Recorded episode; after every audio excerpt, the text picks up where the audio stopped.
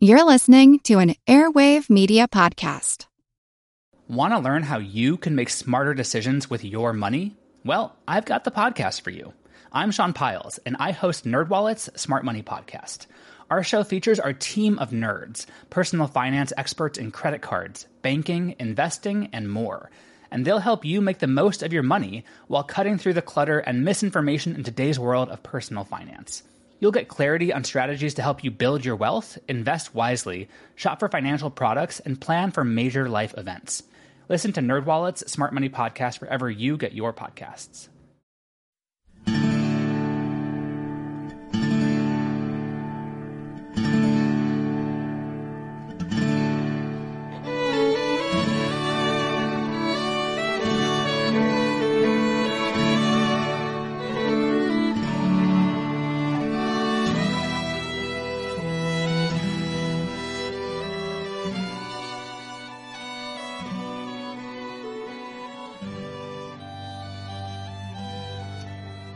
Hey everyone, thanks for tuning in to the 290th episode of our Civil War podcast. I'm Rich. And I'm Tracy. Hello, y'all. Welcome to the podcast. As y'all recall, when we left off last time, it was the morning of May 12th, 1863, and McPherson's 17th Corps, as the right wing of Grant's army, was marching toward the town of Raymond. Shortly before 10 o'clock that morning, just southwest of Raymond, Federal infantry from Major General John Logan's division topped a ridge and moved into the valley of Fourteen Mile Creek. Suddenly, artillery and musket fire lashed out at the Yankees from the woods lining the nearly dry stream bed. Logan's Federals had run into Brigadier General John Gregg's Confederates and the opening shots of the Battle of Raymond had just been fired. As y'all recall, the Confederate commander John Pemberton had ordered Gregg to march from Jackson, the state capital, to Raymond and, with his single brigade of 3,000 men, strike the Federals in the flank or rear as they moved past, heading north toward the railroad. Of course, while Pemberton expected Gregg to strike that blow at the enemy, Pemberton himself would stay safely behind the Big Black River off to the west with his main force of about 38,000 men. Uh, yeah, okay. In any case, soon after arriving in Raymond, Gregg learned that the enemy was approaching. Eager to hit the Yankees, he decided to attack. Here's the thing though, Gregg didn't know the enemy force approaching Raymond was actually the vanguard of the entire Federal 17th Corps, which was about 10,000 strong. And so, not knowing that his 3,000 Confederates were outnumbered better than three to one by the approaching Federals, Gregg formed a line of battle on the outskirts of town and opened the fight.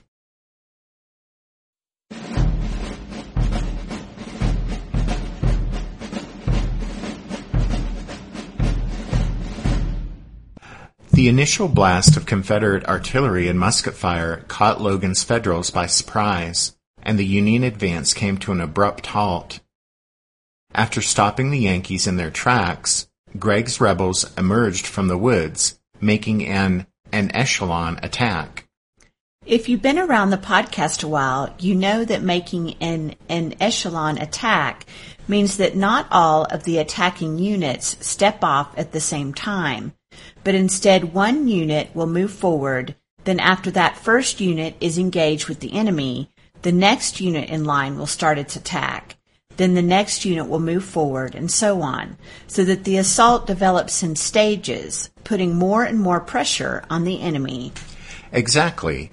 And here, Gregg's rebels emerged from the woods, attacking en echelon from right to left, and pushing across the way with their advance already discombobulated by the initial blast of rebel fire, Logan's men were now caught off guard by the unexpected Confederate attack. In places, Federal units wavered and broke. But Logan rode forward and quote unquote with the shriek of an eagle. With the shriek of an eagle. Whatever that means At any rate, Logan rode forward and by his inspirational leadership stopped the panic in the units where it occurred and turned the men back toward the enemy. As the action heated up, dust and smoke obscured the battlefield, and neither commander could accurately gauge the size of the force he was confronting. The ferocity of the Confederate assault meant the inexperienced McPherson simply concentrated on reacting to the enemy's attack rather than using his superior numbers to control the battle. Although surprise and the ferocity of their attack meant the Confederates enjoyed initial success, Federal resistance gradually began to stiffen. As more and more Union troops came up to the scene of the fighting, Gregg finally realized that he had bitten off more than he could chew. More and more Federal brigades continued to arrive at the battlefield, deploying into line of battle on either side of the road. Several batteries dropped trail on the high ground south of Fourteen Mile Creek and roared into action. By early afternoon, the rebel advance ground to a halt, and the Yankees counterattacked, but in piecemeal fashion rather than in a coordinated effort. Nevertheless, the Federals pushed forward and drove the rebels back across the creek. The clash at Raymond was unusually confused because visibility was a problem due to the presence of dense thickets along the stream and billows of smoke that failed to disperse but just hung in the unusually still air.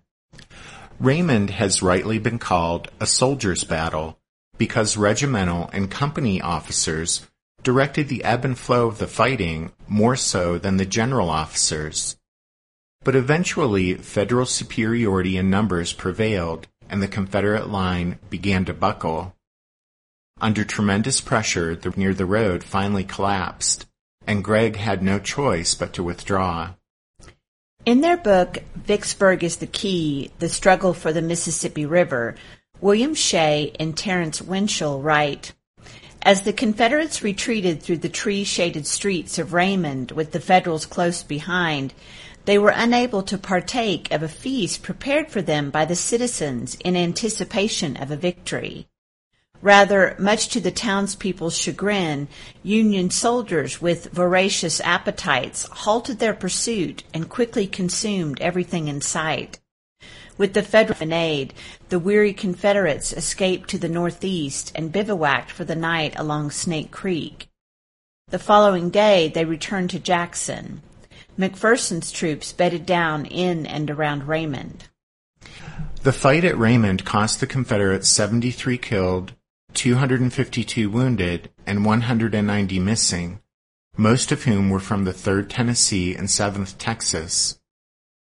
Meanwhile, in his first engagement as a corps commander, McPherson lost 446 men, 68 killed, 341 wounded, and 37 missing. In his official report, McPherson doubled the size of the rebel force, probably because he was embarrassed by the fact Gregg, with a lone brigade, had halted the Federal advance and held off an entire corps in the early stages of the battle. Although a relatively minor engagement by Civil War standards, Raymond had a profound effect on the Vicksburg campaign because it led Grant to change the direction of his advance. You see, after receiving McPherson's exaggerated report of the Confederates' strength, Grant was reluctant to leave what he thought was a sizable enemy force in his rear. And so, instead of wheeling north toward the Southern Railroad with his entire army as originally planned, he decided to continue marching northeast, driving Gregg before him. This movement would bring the Army of the Tennessee within striking distance of the Southern Railroad near Jackson, which besides being the Mississippi state capital, was also an important rail junction. Grant was uncertain whether the inexperienced McPherson was up to the task of capturing Jackson, so he sent the 17th Corps north from Raymond to Clinton on May 13th and turned Sherman's Corps northeast through Raymond to Mississippi Springs. In other words, the 15th and 17th Corps changed places.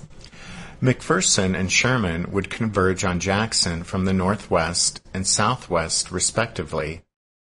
To cover the movement on Jackson and fend off any aggressive moves by Pemberton from the west, Grant moved McClernand's corps away from the Big Black River and into a defensive position between Raymond and Clinton.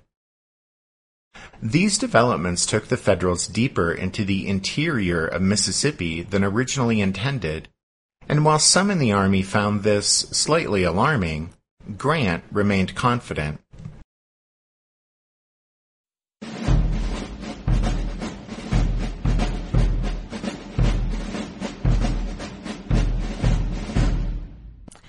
Late in the afternoon of May 13th, as Sherman's and McPherson's corps converged on Jackson from two directions, a train arrived in the state capital bringing a new player onto the scene Confederate General Joseph Johnston. He had been ordered to Jackson by Jefferson Davis, who expected Johnston to take charge and salvage the deteriorating situation in Mississippi. Instead, when Johnston was briefed on federal moves, on available Confederate troop strength, and the condition of local fortifications, he concluded with unseemly haste that all was lost and wired Richmond saying, I am too late. I am too late. That's what he said, Tracy. Yes. Well, rather than fighting for Jackson, Joe Johnston threw his hands up in the air in despair, so to speak, and ordered all Confederate military personnel to evacuate the city. He directed the luckless Gregg to cover the withdrawal, then boarded a train and departed for Canton, 25 miles to the north. The military evacuation was preceded by a civilian exodus. That started when, a short time earlier, Governor John Pettus had moved the seat of government down to Enterprise near the Alabama state line. As y'all may recall, the previous December, Johnston and Jefferson Davis had visited Mississippi. While at Vicksburg, the Confederate president had been impressed by the defenses he saw. In fact, he considered Vicksburg's fortifications too formidable to be taken by assault.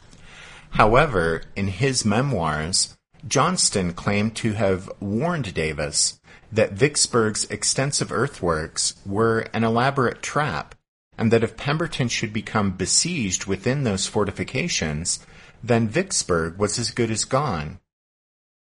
Whether Johnston actually made such a prediction at the time is unknown, but from the moment he arrived in Jackson, there's no question he acted as if the outcome of the campaign had already been decided.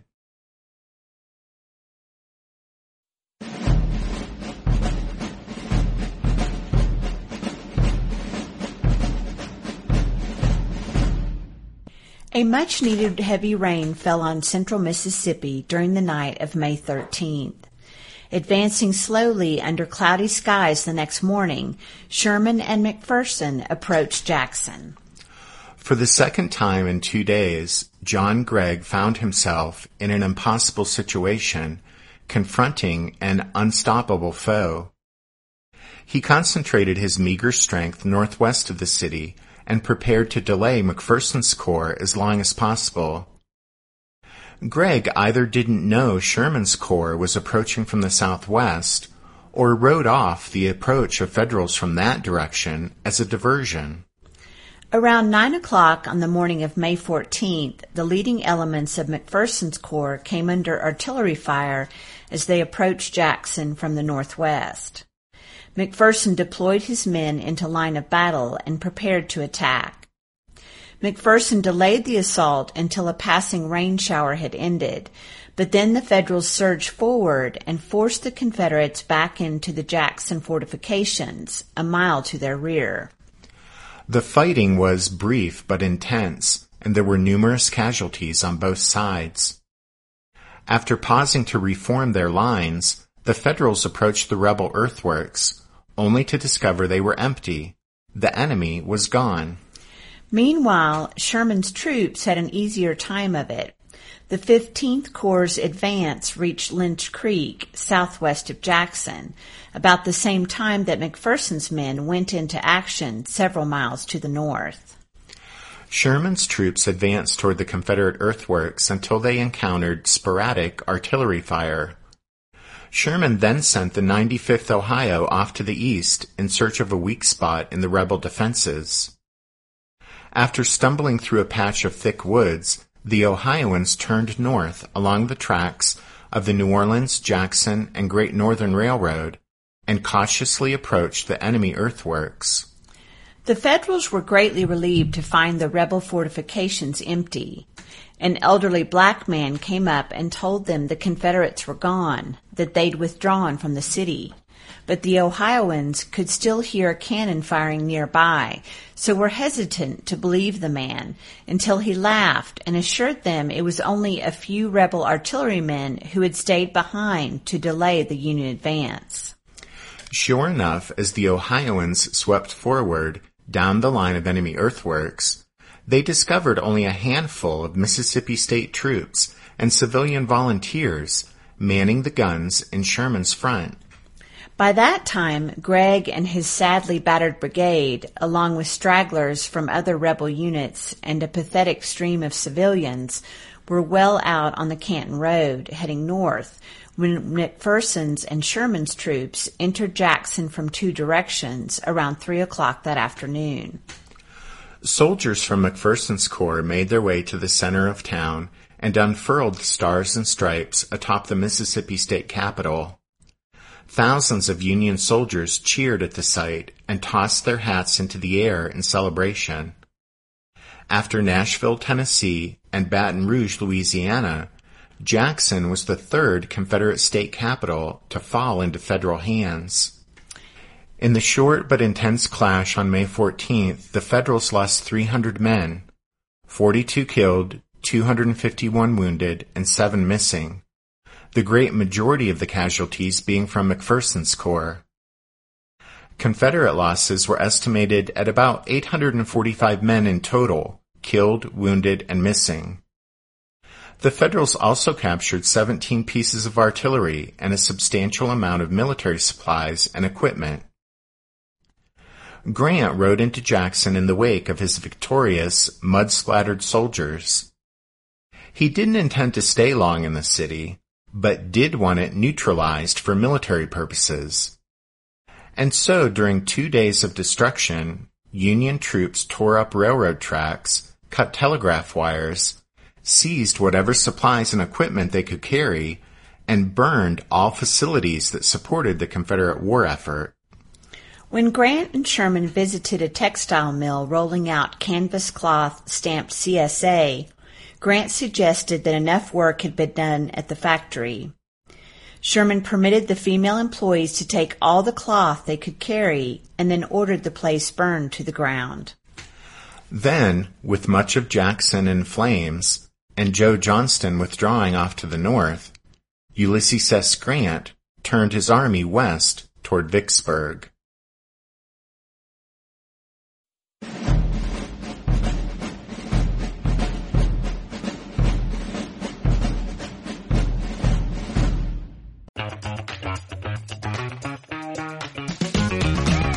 Hey there, I'm Dylan Lewis, one of the hosts of Motley Fool Money. Each weekday on Motley Fool Money, we talk through the business news you need to know and the stories moving stocks on Wall Street. On weekends, we dive into the industries shaping tomorrow and host the experts, authors, and executives that understand them. Tune in for insights, a long-term perspective on investing, and of course, stock ideas. Plenty of them. To quote a listener, it pays to listen. Check us out and subscribe wherever you listen to podcasts. Want to learn how you can make smarter decisions with your money? Well, I've got the podcast for you. I'm Sean Pyles and I host NerdWallet's Smart Money Podcast. On our show, we help listeners like you make the most of your finances. I sit down with NerdWallet's team of nerds, personal finance experts in credit cards, banking, investing, and more. We answer your real-world money questions and break down the latest personal finance news. The nerds will give you the clarity you need by cutting through the clutter and misinformation in today's world of personal finance. We don't promote get rich quick schemes or hype unrealistic side hustles. Instead, we offer practical knowledge that you can apply in your everyday life. You'll learn about strategies to help you build your wealth, invest wisely, shop for financial products, and plan for major life events. And you'll walk away with the confidence you need to ensure that your money is always working as hard as you are. So turn to the nerds to answer your real world money questions and get insights that can help you make the smartest financial decisions for your life. Listen to NerdWallet's Smart Money Podcast wherever you get your podcasts. During the two weeks that followed Grant's crossing of the Mississippi River, the Confederate commander John Pemberton had evacuated Grenada to the north along the Mississippi Central Railroad and also Fort Pemberton in the Yazoo Pass bottomlands, as well as Grand Gulf to the south. He had also enlarged the stockpiles of rations and ammunition inside the Vicksburg defenses. But while preparing for the worst, Pemberton wasn't yet resigned to a siege. In fact, he sought an opportunity to duplicate the Confederate defensive victory of the previous December at Chickasaw Bayou. Here, the most promising place to make a stand outside Vicksburg was the high ground on the west side of the Big Black River.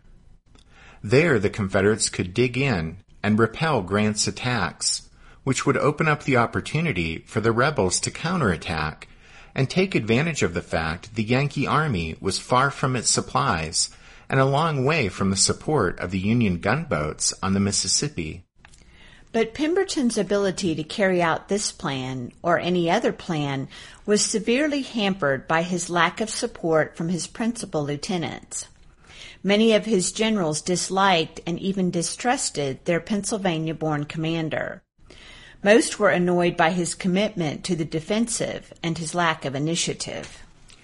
Acutely aware of the feelings of his subordinates, Pemberton dealt with the situation by repeatedly convening councils of war to determine what course of action his officers would support. A defensive stand along the Big Black was tactically sound, but the generals were tired of being cooped up behind earthworks. Eager to engage the enemy on the field of battle, they recommended the Vicksburg army advance across the Big Black River and strike the Yankees. A stand-up fight with Grant's army was the last thing Pemberton wanted, but lacking confidence in his own judgment, he yielded to the wishes of his more aggressive subordinates. On May 12th, the day of the Battle of Raymond between Gregg's Confederates and McPherson's Federals, Pemberton issued a message to his troops in which he announced, quote, The hour of trial has come. Then, appealing to duty, honor, and love of family, Pemberton sought to motivate his men, saying, quote, Soldiers, be vigilant, brave, and active. Let there be no cowards, nor laggards, nor stragglers from the ranks, and the God of battle will certainly crown our efforts with success. No doubt suitably inspired to perform great deeds by this proclamation, the soldiers in butternut and gray shouldered their muskets and set out across the Big Black toward Edwards Station, which was on the railroad midway between Vicksburg and Jackson. Pemberton, however, clearly didn't have his heart in the forward movement. He left two of his five divisions behind in the Vicksburg defenses and marched to meet Grant with just three divisions, or about 22,000 men. That meant in the fight to come, Pemberton would be outnumbered roughly three to two by Grant's army.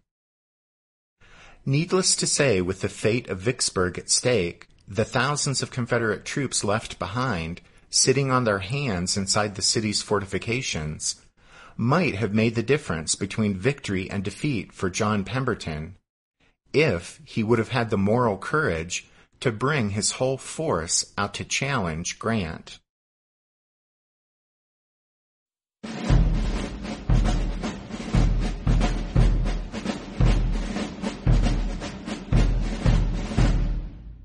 On May 14th, a courier reached Pemberton and handed him a message from Joe Johnston. It had been composed the previous day, only hours after Johnston had arrived in Jackson. Johnston informed Pemberton that the Federals had reached the Southern Railroad at Clinton, 10 miles west of the state capital. The enemy force in question was McPherson's corps. Yep, but Johnston then directed Pemberton to cooperate with him in crushing the Yankees between their two converging Confederate forces. Curiously, though, Johnston failed to mention that he had already reached the conclusion that all was lost as he wired to Richmond, and he was about to abandon Jackson to the enemy without a fight and withdraw northward, thus taking him away from Pemberton and thereby unable to participate in any coordinated attack meant to squeeze the Yankees at Clinton or anywhere else. And so why Johnston would have even sent this message to Pemberton and proposed this course of action is a mystery. In any case, by the time Pemberton received the message, Jackson was in federal hands and Johnston was retreating northward. But of course, Pemberton didn't know any of this, so he dutifully replied to Johnston saying, I move at once with whole available force. By which he meant the three divisions at hand, minus the two he'd left sitting back at Vicksburg. Well, in any case, Pemberton pointed out that after months of garrison duty, his troops weren't used to hard campaigning in the field, and that, quote, the men have been marching several days, are much fatigued, and I fear will straggle very much. Pemberton also made it clear that if Johnston, as senior officer, assumed command of their combined forces, then Johnston naturally would also assume responsibility for the fate of Vicksburg as well. He told Johnston, quote, In directing this move, I do not think you fully comprehend the position that Vicksburg will be left in. But I comply at once with your orders.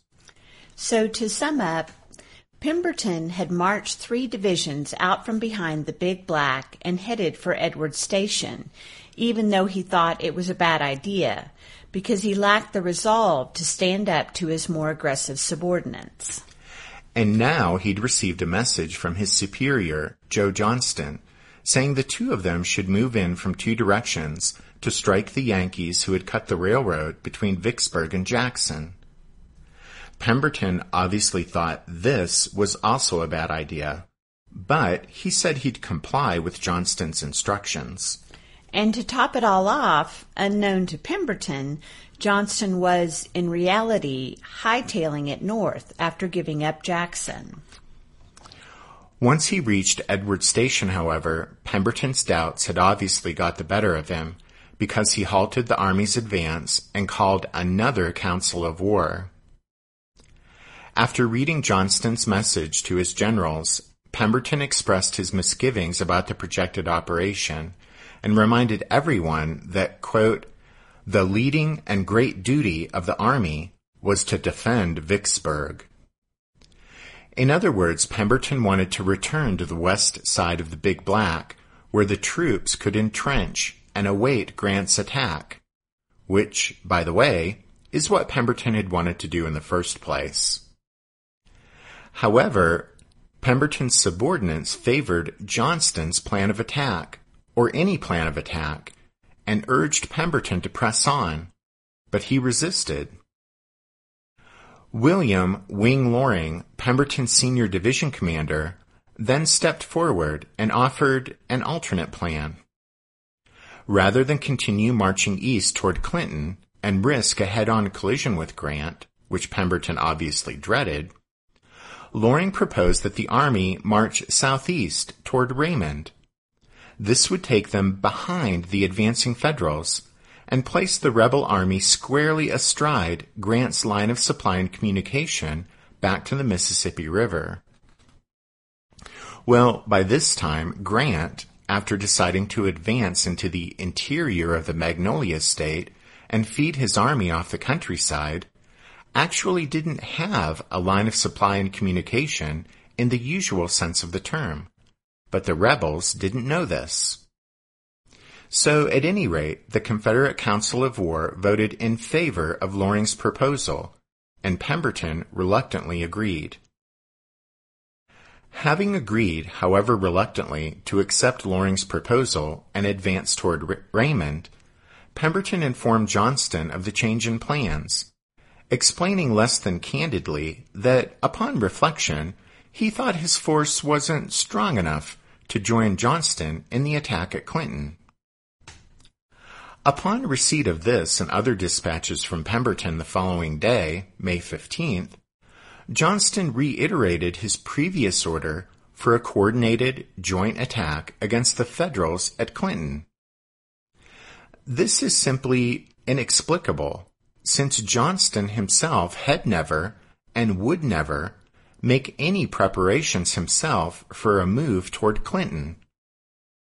This being the case, his repeated instructions to Pemberton to join him in an attack there are baffling. However, since Johnston clearly believed the loss of Vicksburg was inevitable, one explanation would be that Johnston wanted to make sure that if anyone was blamed for the loss of the place, it would be John Pemberton.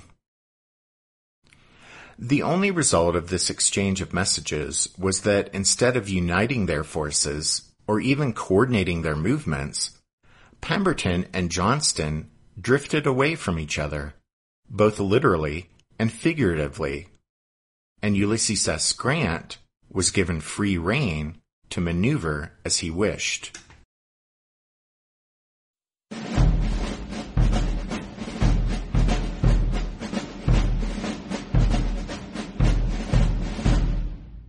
The Confederate troops at Edwards Station were roused early on the morning of May 15th.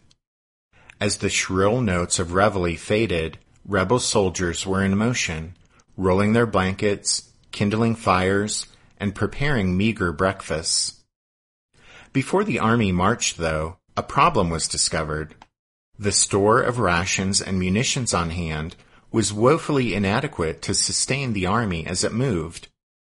So after some confusion, a train of wagons was sent back to Vicksburg for additional supplies, which were then distributed among the thousands of men, and the remainder loaded onto 400 wagons.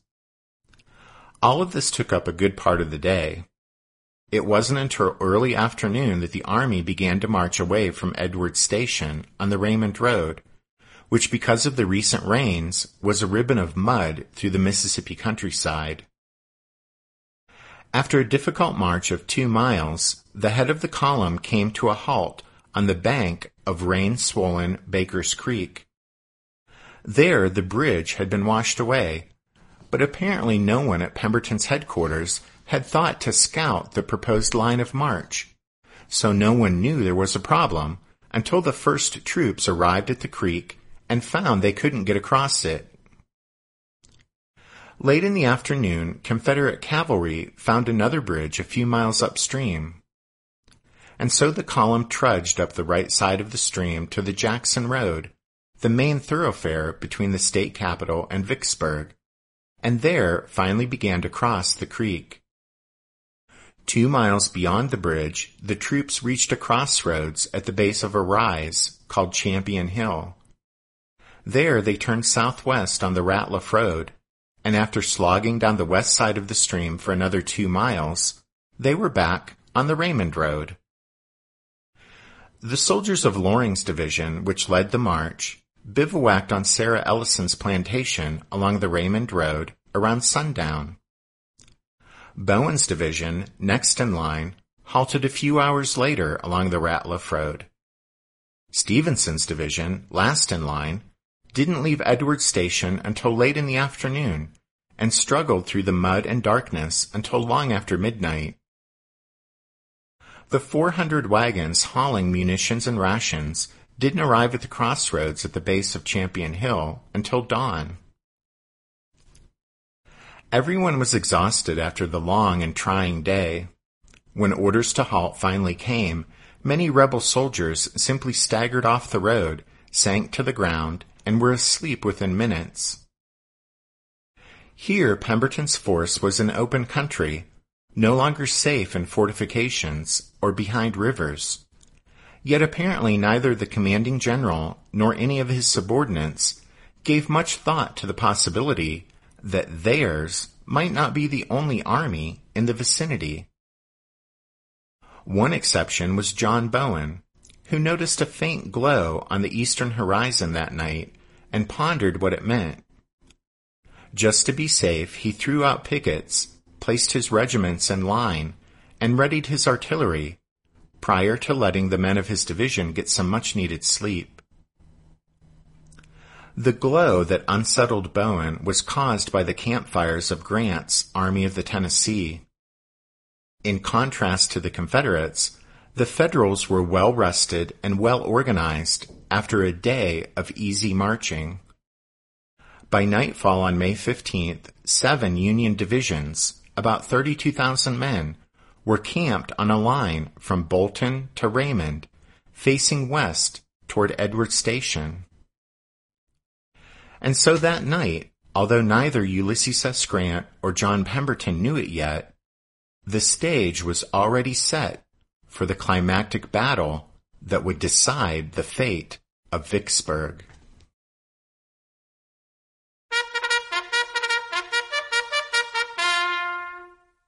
That means it's time for this episode's book recommendation. And our recommendation this time is Triumph and Defeat, the Vicksburg Campaign by Terrence J. Winschel. Winschel, who was for many years the chief historian at the Vicksburg National Military Park, uses the 10 essays in this book to cover every major aspect of the Vicksburg campaign, from the Federals' march down the Louisiana side of the Mississippi to Grierson's raid to the Battle of Champion Hill to the siege itself. Don't forget you can find a complete list of all of our book recommendations if you head over to the podcast website, which is www.civilwarpodcast.org. And then as we wrap up the show, we want to say thank you to Christopher and Bill for their donations this past week. And thanks to all of you for listening to this episode of The Civil War, 1861 to 1865, a history podcast. Tracy and I do hope that you'll join us again next time. But until then, take care. And thanks everyone. Bye.